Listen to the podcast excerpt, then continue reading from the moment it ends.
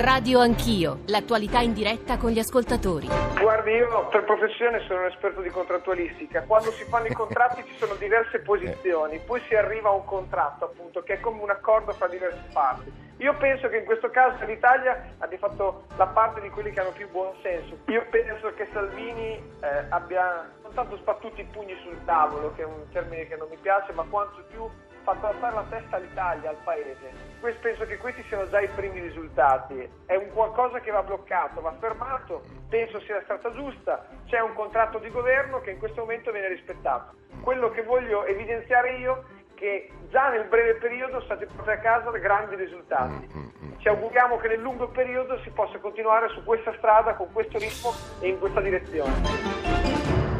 Era la voce del sottosegretario della giustizia Jacopo Morrone, Lega, uno dei protagonisti, degli ospiti della prima parte di Radio Anch'io, ovviamente dedicata al Consiglio europeo, che ha avuto una notte che abbiamo provato a definire, ma non noi, insomma, i nostri ospiti, chi era lì, ce l'ha riferita, i nostri inviati, tormentata, con un accordo che è stato salutato in modi diversi, ma complessivamente in modo molto positivo, in particolare da Giuseppe Conte e da Emmanuel Macron, in modo diciamo meno entusiasta da Angela Merkel, ma cercheremo di capire perché. E dobbiamo eh, provare a fare una primissima analisi dei contenuti di quell'accordo. La parola che circola di più è condivisione. Ci sta ascoltando l'ex ministro dell'Interno, adesso eh, deputato del Partito Democratico, e mi riferisco ovviamente a Marco Minniti, che della gestione dei migranti ha fatto, non dico il fulcro del suo dicastero, ma insomma molta della sua attenzione e energia l'ha dedicata a quel tema, quindi la sua voce stamane credo, crediamo che sia particolarmente significativa. Eh, Minniti, buongiorno e benvenuto onorevole.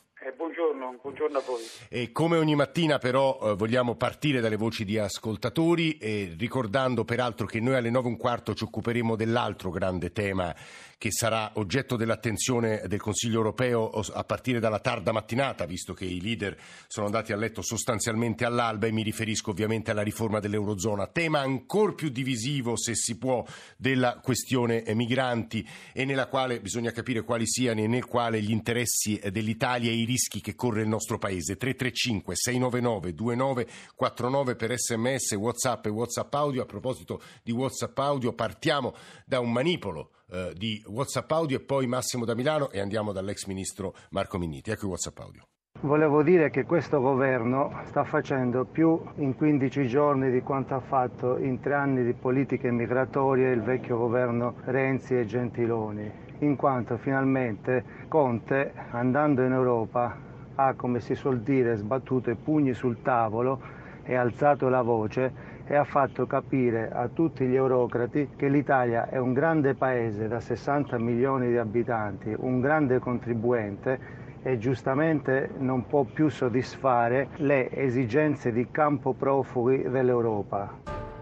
Può darsi sia catalogabile come una piccola cosa, ma per me è un segnale di cui il nuovo governo può andare fiero paesi volenterosi, col fischio, altri paesi volenterosi, si chiuderanno a riccio anche perché l'esperienza mondiale cosa ci insegna?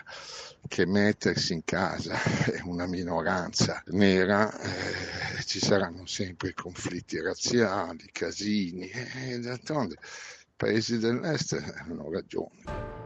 Volevo dire che questi atti di forza che l'Italia sembra fare sui tavoli europei ce li faranno pagare tutti. E trovo che sarà giusto anche questo perché chi è sepolto sotto una montagna di debiti, come siamo noi, non è libero di imporre con questa forza Volevo fare una domanda all'ex ministro Minniti. Lei a un certo punto ha, ha, cercato di attuare sul fenomeno migranti una sorta di cambiamento magari più morbido di quello in atto in questo momento, però sembrava un, un, un'azione iniziale, insomma, ecco. Però sembra che dal suo schieramento politico le siano state tarpate le ali. Non le sembra di, di essere stato magari in, in qualche momento dalla parte opposta della barricata politica? Politica in Italia. Ecco. Pareri articolati, una domanda per l'ex ministro Minniti e poi Massimo da Milano e andiamo da Marco Minniti. Massimo, buongiorno. Buongiorno, buongiorno. Ci dica. Eh, sì, ecco, io eh, per usare uno slogan direi onori ed oneri per chi vuole stare in Europa.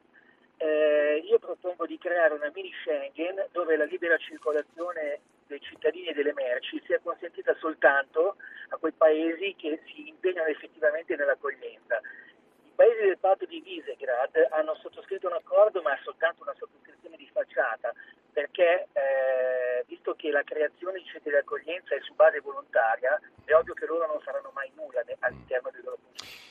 Quindi direi che se loro vogliono solo alzare muri sui loro confini, che siano chiusi dentro questi muri. Mm. Eh, Massimo, grazie. Dicevamo eh, stamattina le analisi non possono che essere un po' acerbe, frammentarie, perché non è semplice ragionare sulla base di un testo che deve essere letto, che deve essere implementato, ma insomma, Marco Minniti, è cambiato qualcosa dopo la firma di stamattina alle quattro e mezzo? Di nuovo buongiorno. Ma, guardi, buongiorno innanzitutto a tutti. Eh, è cambiata una cosa semplicissima, nel senso che eh, l'Europa rischiava di implodere e l'Italia rischiava di rompersi l'osso del collo. Eh, con un accordo all'ultimo minuto entrambe le due questioni sono state al momento evitate e tuttavia dire che tutto ciò apre una nuova fase mi sembra sinceramente molto difficile da poter affermare. Vede, se guardiamo il documento per come l'abbiamo potuto sì. leggere, perché naturalmente poi dovremo vedere i testi ufficiali, quindi mi consentiranno tutti un elemento di prudenza nelle valutazioni, perché appunto, come diceva giustamente lei, i testi vanno guardati per come sono stati ufficialmente proposti. E tuttavia, qual è il dato? Noi abbiamo un documento che è un documento, tra virgolette, minimo, cioè un modo per passare una drammatica fase di difficoltà. Mm. Eh, L'Europa rischiava di rompersi, si fa un documento minimo per consentire di andare avanti, con due elementi fondamentali. Il primo elemento, quello che mi appare più convincente, sì. è la conferma dell'impegno dell'Europa verso l'Africa, questo in continuità assoluta con quello che è stato fatto nell'ultimo anno, c'è un rafforzamento del Trust Fund, non naturalmente come nella misura in cui è stato fatto per i Balcani e tuttavia è fatto positivo che si sia continuato a credere nel Trust Fund verso l'Africa. Il punto tuttavia cruciale è che la discussione oggi verteva sulla possibilità di modificare il Trattato di Dublino. Sì. Ora, la verità vera è che c'è stato un rinvio un rinvio al prossimo vertice e tuttavia questo rinvio ha tre mele avvelenate. Eh, la prima mela avvelenata è questa se non ho capito male, e cioè che si stabilisce che d'ora in poi si deciderà esclusivamente per consenso sul trattato di Dublino. Vede, noi in questi giorni abbiamo utilizzato, mm. non io personalmente, ma si è utilizzato un termine improprio, e cioè si è detto l'Italia metterà il veto. E come è noto l'Italia non potrà mettere alcun veto nella discussione perché la modifica del Trattato di Dublino era a maggioranza qualificata dei partecipanti. Se quello che si legge è vero, si è stabilito oggi, anzi stanotte, che per cambiare il Trattato di Dublino ci vuole l'unanimità di tutti i 28 paesi europei. Mm. Quindi questo significa che anche uno solo dei paesi del gruppo di Visegrad decide di mettere il veto, il trattato Quindi lei ci sta dicendo che Dublino non cambierà sostanzialmente. Non cambia. Allora, temo che noi abbiamo messo un macigno sul cambiamento di Dublino e vorrei dire una cosa con chiarezza a coloro che ci ascoltano, Dublino è la camicia di nesso, la camicia di forza dentro la quale è rinchiusa l'Italia. Seconda mela avvelenata. Sì. Si stabilisce che sul terreno dell'accoglienza sì. e quindi dei cosiddetti movimenti primari si decida attraverso meccanismi volontari. Sì. È una cosa, come è noto, che in passato ha sempre turbato moltissimo l'Italia perché è evidente che se tu stabilisci che sulla questione dei movimenti primari, cioè dell'apertura dell'Europa verso i grandi flussi, c'è una base volontaria, sì. hai messo una bomba d'orologeria su tutti i sistemi di condivisione e di solidarietà. Mm. Faccio un esempio. Noi abbiamo avuto, per esempio, come scelta obbligatoria dell'Europa, il fatto che dovessero essere ricollocati in altri paesi europei coloro che erano arrivati Sì, in Italia. e non è accaduto. Ecco, quello, ecco, vorrei ricordare, quello era obbligatorio e nonostante fosse obbligatorio, nessuno o una parte significativa dell'Europa, dell'Europa centrale, in particolare quelli del gruppo di Visegrad, non l'hanno mai fatto. Noi passiamo dall'obbligatorio che già non funzionava al volontario. Terza mela avvelenata e poi avrei due obiezioni, ministro. Sì, eh, no, ex qual ministro. è la ragione? Finisco Sì. perché eh, la ragione qual è? Eh, per quale ragione dobbiamo sentirci più tranquilli nel momento in cui è volontario e invece eravamo meno tranquilli quando era obbligatorio? Infine, la terza considerazione, vede, il tema è questo. Noi abbiamo da un lato l'evocazione di piattaforme regionali Sì. sulle quali lavorare rapidamente. Sull'altro abbiamo i centri controllati di accoglienza su base volontaria. L'altra grande questione che c'era erano i cosiddetti movimenti secondari, cioè Sì. i rimpatri dagli altri paesi europei verso il Sì. punto di prima accoglienza che era l'Italia. Ecco, la differenza sta in questo, che mentre sulla parte primaria è tutto volontario, per quanto riguarda i respingimenti verso i paesi di prima accoglienza, quelli sono obbligatori, perché lo prevedeva già Dublino e oggi rimane tutto quanto confermato. Eh, onorevole Minniti, l'obiezione che le faccio, eh, che prendo dalle parole del Presidente del Consiglio Conte, se riusciamo in due minuti, in realtà noi prima eravamo soli a far tutto, adesso come sta già accadendo, gli altri paesi europei, soprattutto quelli mediterranei, si stanno redistribuendo i richiedenti asilo, comunque i migranti, le persone che arrivano sulle nostre coste e poi eh, da domani, da- insomma dopo la firma di questo accordo, quando arrivano eh, in Europa, in realtà si decide insieme, mentre prima eravamo abbandonati a noi stessi. Ma questo, non- ma questo non c'è scritto da nessuna parte. E quello che c'è scritto nel documento è verificheremo la possibilità di fare piattaforme regionali extraeuropee, di cui non si comprende bene il senso, e si stabilisce che ci sono dei centri controllati d'accoglienza che saranno realizzati su base volontaria. Sì. Tuttavia non si sa nemmeno chi sono i paesi che volontariamente aderiscono a tutto ciò. Posso aggiungere un'altra Eh. cosa? Vede, oggi è venuto con evidenza un dato, e cioè l'Italia ha rischiato drammaticamente di rimanere isolata Eh. dentro il vertice europeo. Chi ha aiutato l'Italia a rompere l'isolamento è stata la odiatissima Francia. Chi lo dirà adesso agli altri governanti italiani che ci hanno spiegato che in queste settimane il nemico principale era Macron? Io non avevo questo problema, ma ci hanno spiegato che il nemico principale era Macron che invece gli amici erano quelli dell'Ungheria e del gruppo di Visegrad. Oggi Conte, se può fare quella dichiarazione, la può fare perché c'è stato Macron che l'ha aiutato, sapendo perfettamente che quegli amici dei suoi colleghi di governo l'hanno contrastato fino all'ultimo. E penso, Eh, però perché per trattare col bastone in mano, dice- dice Salvini, e però Dublino- Minniti- Affidare Dublino e il cambiamento di Dublino e della solidarietà all'Italia, al gruppo di Visegrad, sia come P- affidare però Dublino Minniti, trattando col bastone in mano abbiamo ottenuto di più che andando col cappello in mano, dice anche Salvini stamani in un'intervista Libero. Ma guardi, se Salvini, eh, se Salvini si accontenta di un rinvio che lascia le cose immediatamente come erano per l'Italia, se è contento Salvini, sarà contento lui. Non penso che possiamo essere contenti tutti. Marco Il Minniti. dimostrato c'è una cosa semplicissima, che nel momento in cui si va per battere i pugni sul tavolo, dopo che si battono i pugni sul tavolo, bisogna portare qualche risultato. E su La sensazione che io, io è che noi abbiamo ottenuto soltanto dei pagherò.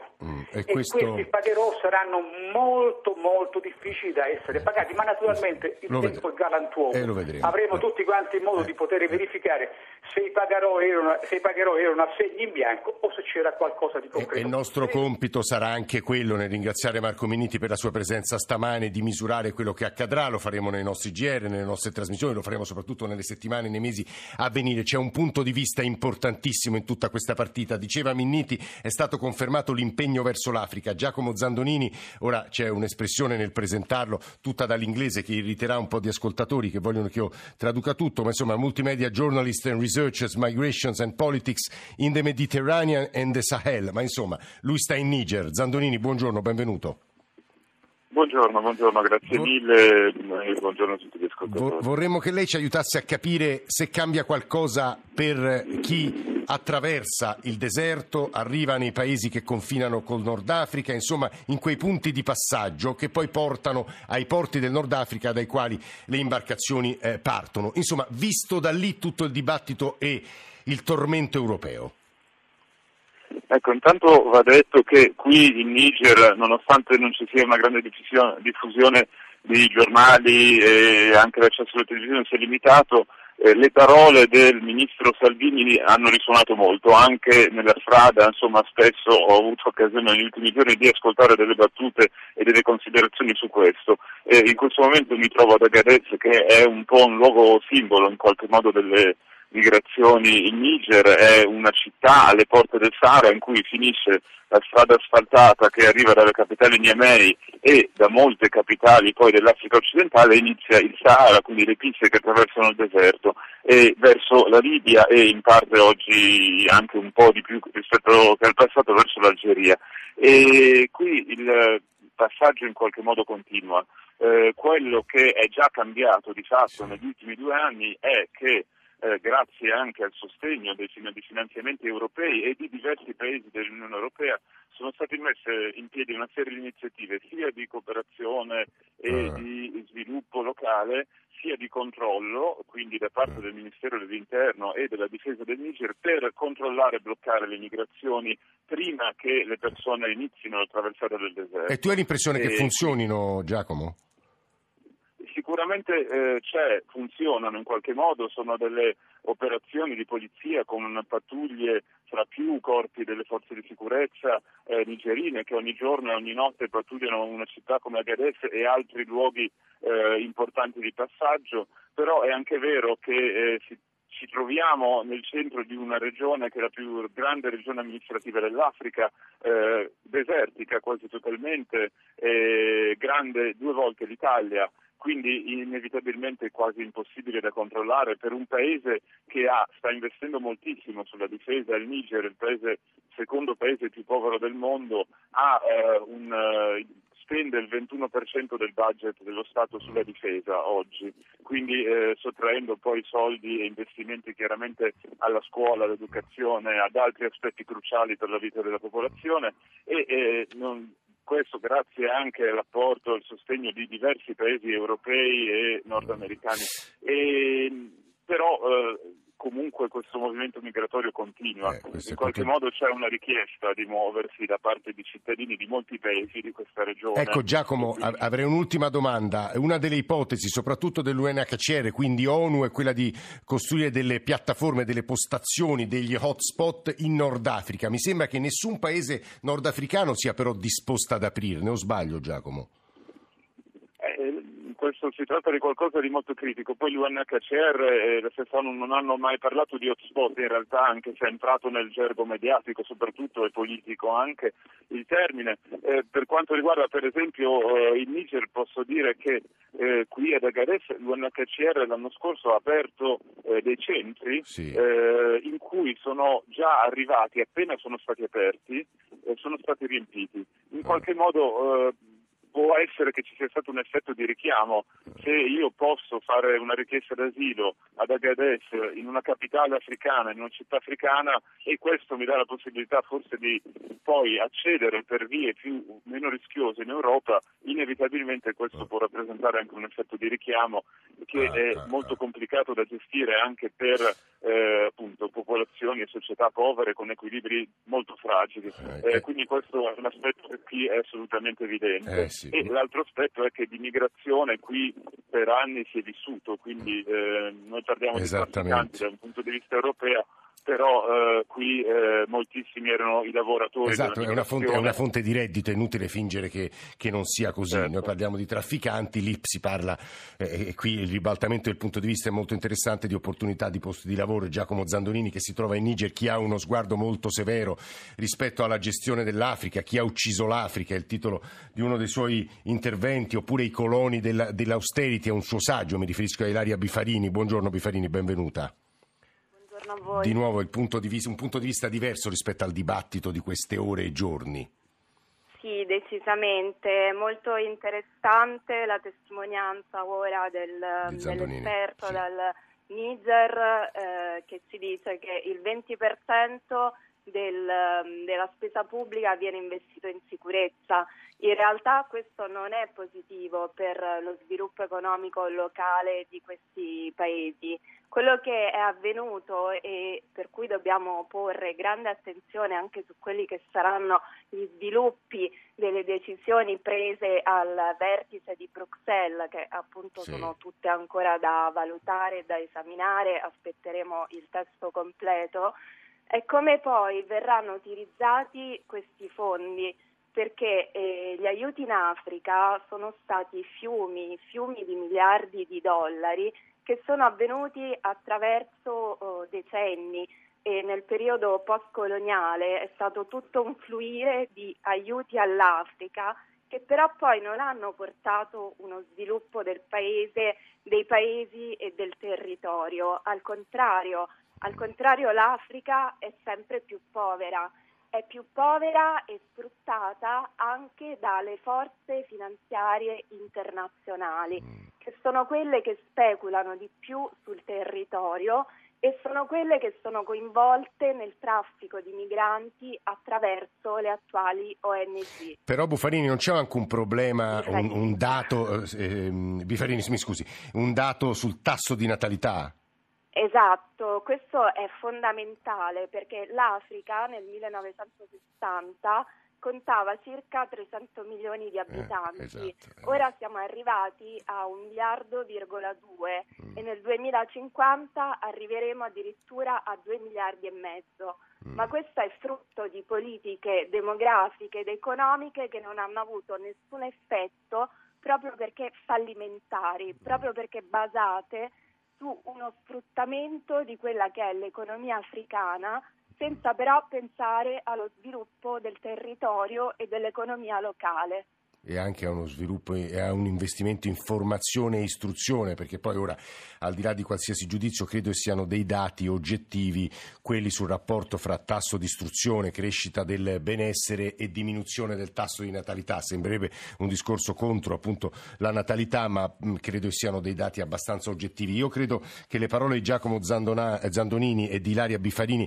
siano stati per noi molto utili proprio perché hanno portato il punto di vista di chi sta in Africa, di chi studia l'Africa e si aggiunge si sono aggiunte sono eh, arrivate subito dopo quelle di Marco Minniti ed è interessante il confronto radiofonico che si sta svolgendo in questi minuti tra il ministro degli interni attuale Matteo Salvini che ha detto eh, le decisioni dell'Unione Europea non mi fido delle parole, vediamo i fatti, laddove eh, Marco Minniti ha detto cose non molto dissimili da quelle di Salvini sulla abbiamo visto che Conte ha ottenuto dei pagherò, adesso bisognerà vedere se quei pagherò eh, troveranno corrispondenza o, meno se insomma verranno eh, poi eh, pagati. Questo è il punto vero, mi pare, del dibattito di queste ore. Eh, ci fermiamo qui, GR1 delle 9 per le ultime notizie anche su quello di cui stiamo discutendo adesso, poi ripartiremo eh, dal vertice sull'Eurozona che comincia in tarda mattinata. Ci risentiamo tra pochissimo.